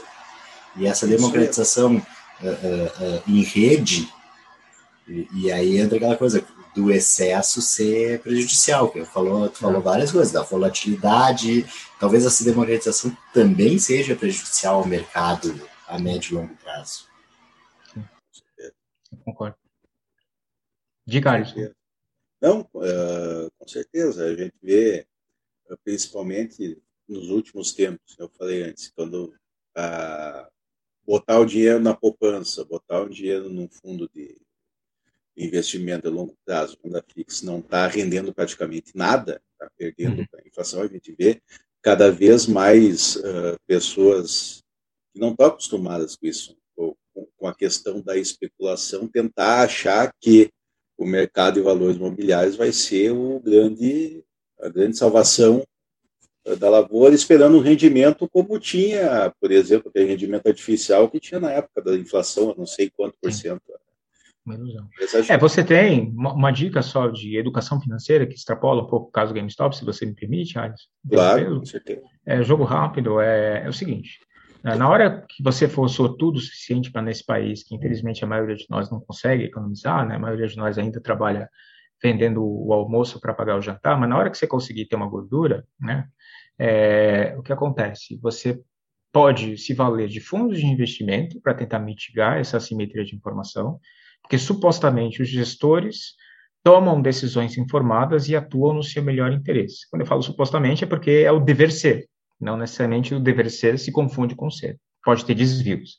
Ou então, se você tem tempo, se você gosta, se você quer aprender, o que, que você faz? Você estuda os fundamentos, você estuda as alternativas, as técnicas de investimento e você dedica tempo. Né? Veja, vocês aí né, têm uma carreira no direito. Uh, as, grandes, as grandes conquistas da vida, eu gosto, né, um professor meu falava isso para mim, que as grandes conquistas da vida são aquelas que você constrói ao longo do tempo, em maratonas e não em sprints. Né? É, essa grande volatilidade do mercado, ela gera uma ilusão de que você é, é vai, vai ganhar 100% em uma semana. Né? É, você, talvez até você ganhe, mas cedo ou tarde, se você, a lei, é, não sei como familiarizados vocês são, mas é chamada lei dos grandes números, é? é quanto maior o número de observações, mais você vai ter a média convergindo para zero, né, numa distribuição uh, uh, que não seja enviesada. Então, o que, que vai acontecer? Você vai acabar perdendo dinheiro cedo ou tarde, você vai acabar tendo uma perda que vai devolver tudo que você ganha mais um pouco. Tá? Então, a menos que você dedique tempo, que você eh, se eduque, diga, olha, eu vou alocar tanto do meu patrimônio nisso, tanto naquilo, nessas ações, e você faça o seu portfólio, você seja o gestor do seu portfólio, aí ao longo de 5, de 10, de 15, de 20, 25 anos, você vai ter condições de realmente ter um patrimônio muito interessante, que você jamais sonhou ter. Né? É, que talvez até, se você for bom, um fundo de investimento não vai te entregar, mas você pode botar no fundo de investimento também, você vai ter um bom resultado tá bom? É interessante que aí essa sem, sem o estudo é, o investimento equivale a, a, cassino, a uma roleta mesmo. Pode sair ganhando, ganhar, ganhar, ganhar e de repente perder tudo, ou pode sair perdendo e nem entrar mais no jogo. Exatamente, exatamente. O mercado se desnatura.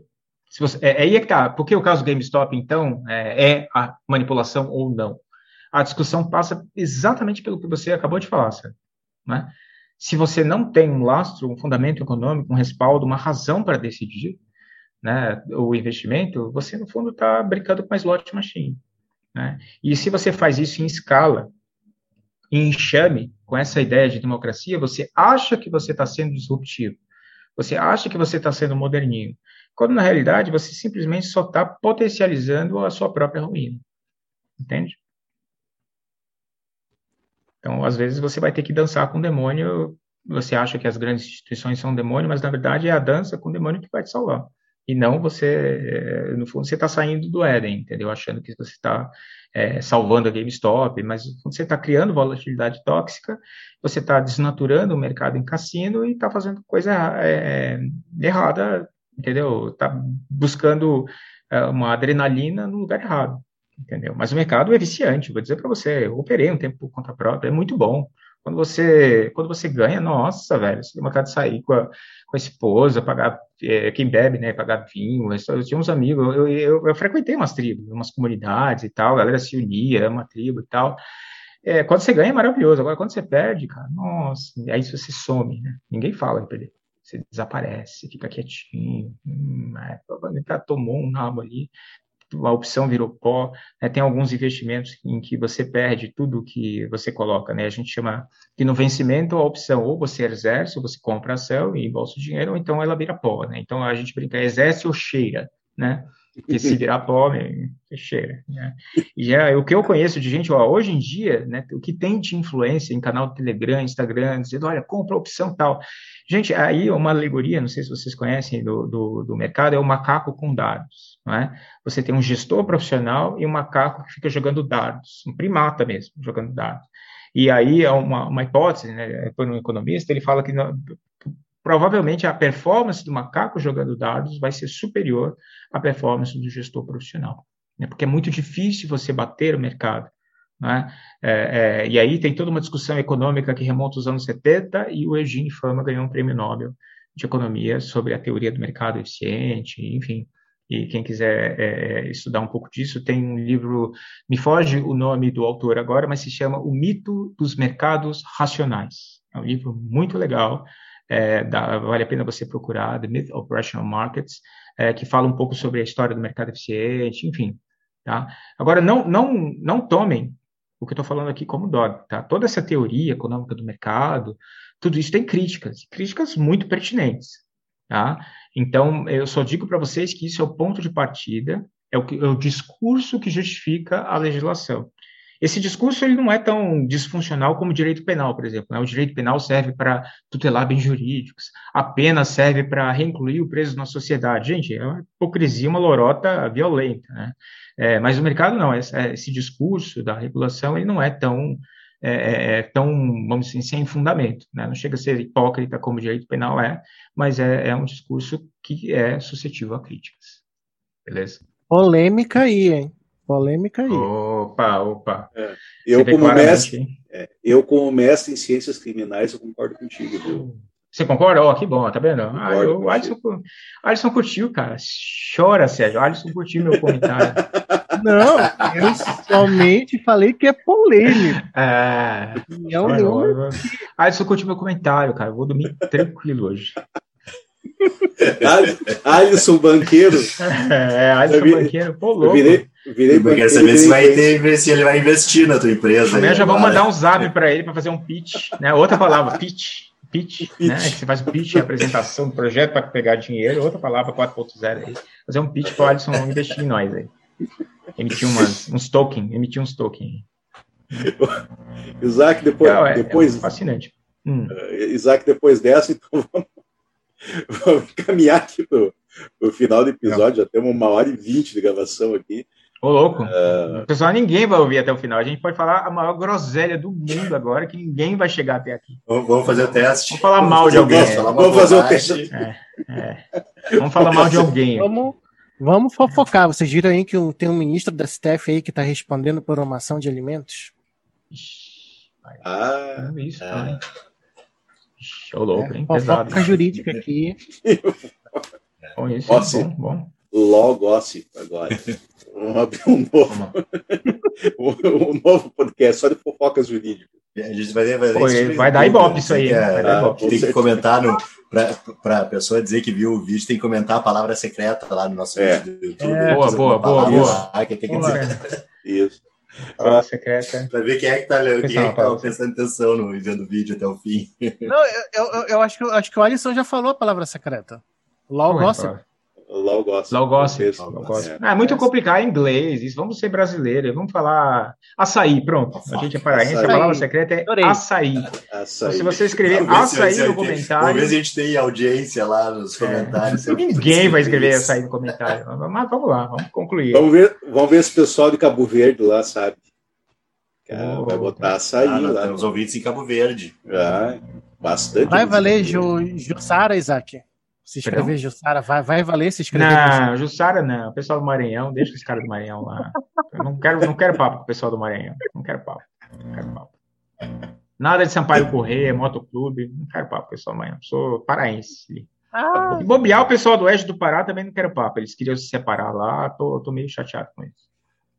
tem, tem, um, tem um município lá que se chama Paragominas. Paragobala, Paragobala. Mistura Paraná, Goiás e Minas. Pará mesmo. De, Cosmopolitismo passa pelo Pará, entendeu? Vocês acham que o Rio Grande do Sul é cosmopolita? Pará é cosmopolita. Não, não é. Não, não é. Definitivamente não é. é? Eu queria dar umas dicas de leituras, quem gostou do tema e tal, olha, eu acho que, assim, quem gosta de direito do mercado de capitais... ia te perguntar. Mas justamente é isso, ah, eu ia te perguntar. Eu, eu, eu, leio pensamentos, hein, olha só. Né? Né? Eu já anotei é vários aqui, eu acho que não teve um. Acho que talvez esse episódio tenha mais referências aqui que a gente já anotou. Ah, que legal, que pode, pode botando, a gente bota todos o público aí. Não, eu vou dar algumas referências jurídicas nacionais, tá? Para quem gosta do assunto. É, em primeiro lugar, direito societário, uh, nós não temos tantos uh, manuais, né? Uh, muito interessantes, assim, muito didáticos. Claro, a gente tem os manuais clássicos, os autores clássicos, Marlon Tomazetti, Sérgio Campinho, Ricardo Negrão, uh, é, é, Gladson Mamed, mas eu, eu, queria recomendar leituras específicas.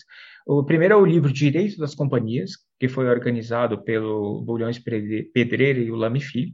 É um comentário sofisticadíssimo à lei das SA, que tem muitas discussões interessantes.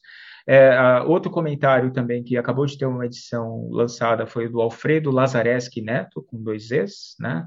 É, um, é, um, é um comentário bem interessante porque uh, uh, para cada tema você tem, na verdade, não uma doutrina, mas referências de casos, é quase que um índice remissivo né, da lei das SA.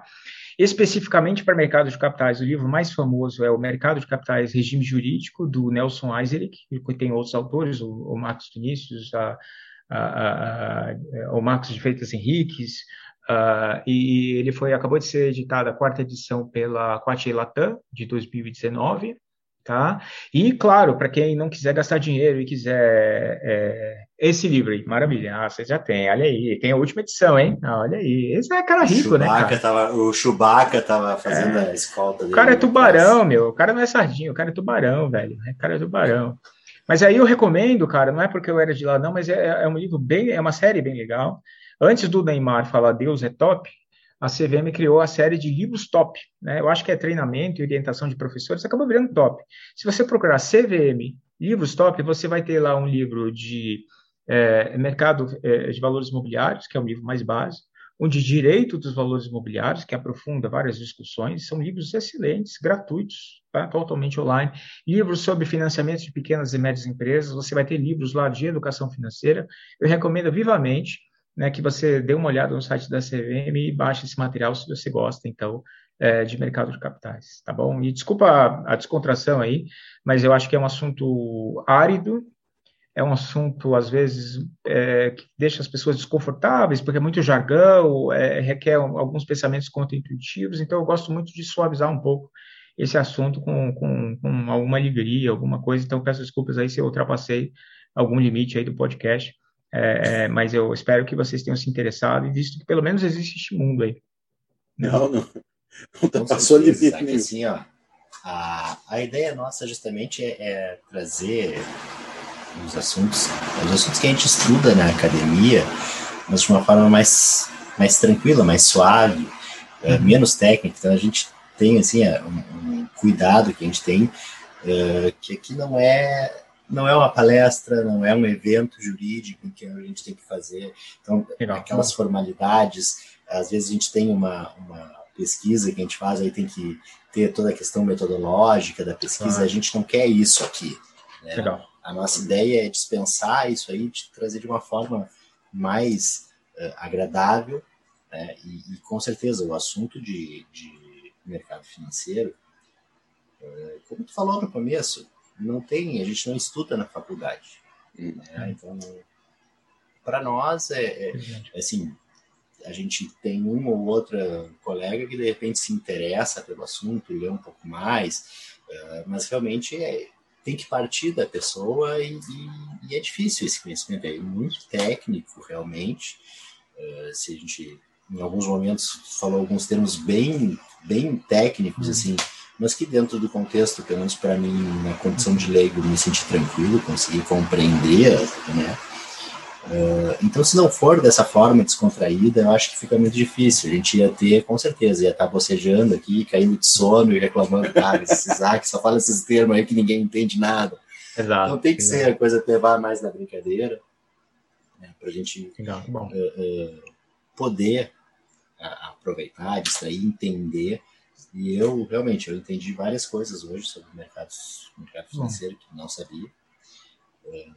confesso que, assim, é, a, a, como eu falei, o, o grande uh, insight para esse tema e para o Alisson te convidar aqui hoje foi essa função do GameStop e, e, e mesmo a, aquela coisa, a ideia de subversão da ordem, que eu fiquei assim, cara, aqui. E, e, a gente passou um pouco por isso, essa questão mais, uh, uh, muito mais do que o mercado financeiro, essa questão de organização social, subvertendo uma, uma ordem lógica que tu tem no, no sistema. Ah, não sei. É, e, e, claro que o, isso pode amplificar enormemente os, acho que os impactos dessa atuação a gente ainda vai ver mais para frente em outros casos, outras formas de organização, assim, isso é um, um, um risco que eu acho que o direito vai ter que pensar como regular isso aí, uh, não só em mercado financeiro, mas a própria forma de organização, quanto isso vai ser benéfico ou não, essas possibilidades de. Mas, enfim, Isaac, muito obrigado. Valeu mesmo. Sandro, conversa divertida. Só, antes, antes, deixa só eu fazer duas diquinhas aqui de, de referência ah, também. Vai, vai tranquilo. Tá? Justamente tem tudo a ver com esses temas nossos aqui. Tem um livro que eu gosto, assim, de, eu gostei da natureza dele justamente por ser um livro bem formal e, é, e chega até a ser divertido da gente, da gente ler, que é um livro da Marta Barcelos a respeito da história do mercado de capitais no Brasil, certo? Porque aqui é só, é, são só depoimentos dados para quem trabalhou no mercado, quem trabalhou na bolsa, quem trabalhou no mercado de capitais desde o início no Brasil, para ver o que, que era o desafio de formar uma bolsa de valores, um país de terceiro mundo esquecido num, num canto lá, até, até o desenvolvimento que virou agora. É muito, eu acho muito divertido, muito legal até. Tira muito do mito que a gente tem de, de ser uma coisa intangível, né? Como é que foi, como é que funcionou a formação do mercado de capitais.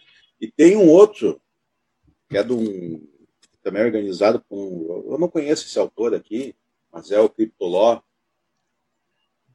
volume 1 aqui, ó. Organização de Isaac, Isaac, Silveira da Costa, Viviane Legal. Prado, Giovana Rupemar. É, eu não conheço bem esses autores aqui, mas eu dei uma olhada. Esse está com um termo bem, bem moderno. É. Né? A Giovana é de Curitiba. A Giovana, a Giovana e a Vivi são de Curitiba, bebem leite é. quente. Isso. A capa é bonita, a capa é bonita e a lombada fica bem na, na estante, cara. É muito bom. Oh, legal. é legal, obrigado pela indicação aí. É um livro disruptivo. Um livro disruptivo. disruptivo. Tá bom, então. Valeu, obrigado, gente, pelo carinho, pela então, atenção, pelo convite. Valeu, valeu, Isaac. Tamo muito junto. obrigado. É. Voltando aqui, retomando nossas, nossos recadinhos aqui, para vocês olharem lá Instagram e Twitter, arroba DL Podcast, youtube.com.br Podcast, acessa lá os. se inscreve no canal, clica no sininho para não perder as notificações, dá o like nesse vídeo, comenta lá, comentar o que ia sair Açaí, comenta açaí, lá, açaí, açaí. saber que vocês viram, ouviram todo o programa. Também nosso site é delipodcast.net.br. É, lista de todos os episódios lá, bem fácil de achar para facilitar para esse e, e outros conteúdos nossos. Valeu, pessoal. Valeu, Isaac. Muito obrigado. Boa noite, pessoal. Até mais.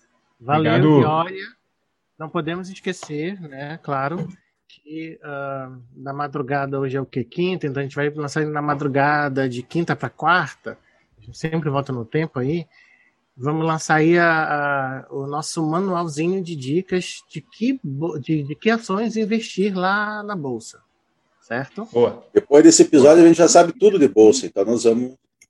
Não, nós, nós vamos indicar, claro, as que a gente está comprando antes. A gente claro. é esperto. Claro, não é besta. Já pegaram. É incrível, né? A gente ensina como regular e o cara é, aprende a safadeza, né? É impressionante. É impressionante. Valeu, Pedro. Valeu, valeu pessoal. Obrigado. Valeu. Valeu, obrigado. Valeu, até mais. Tchau.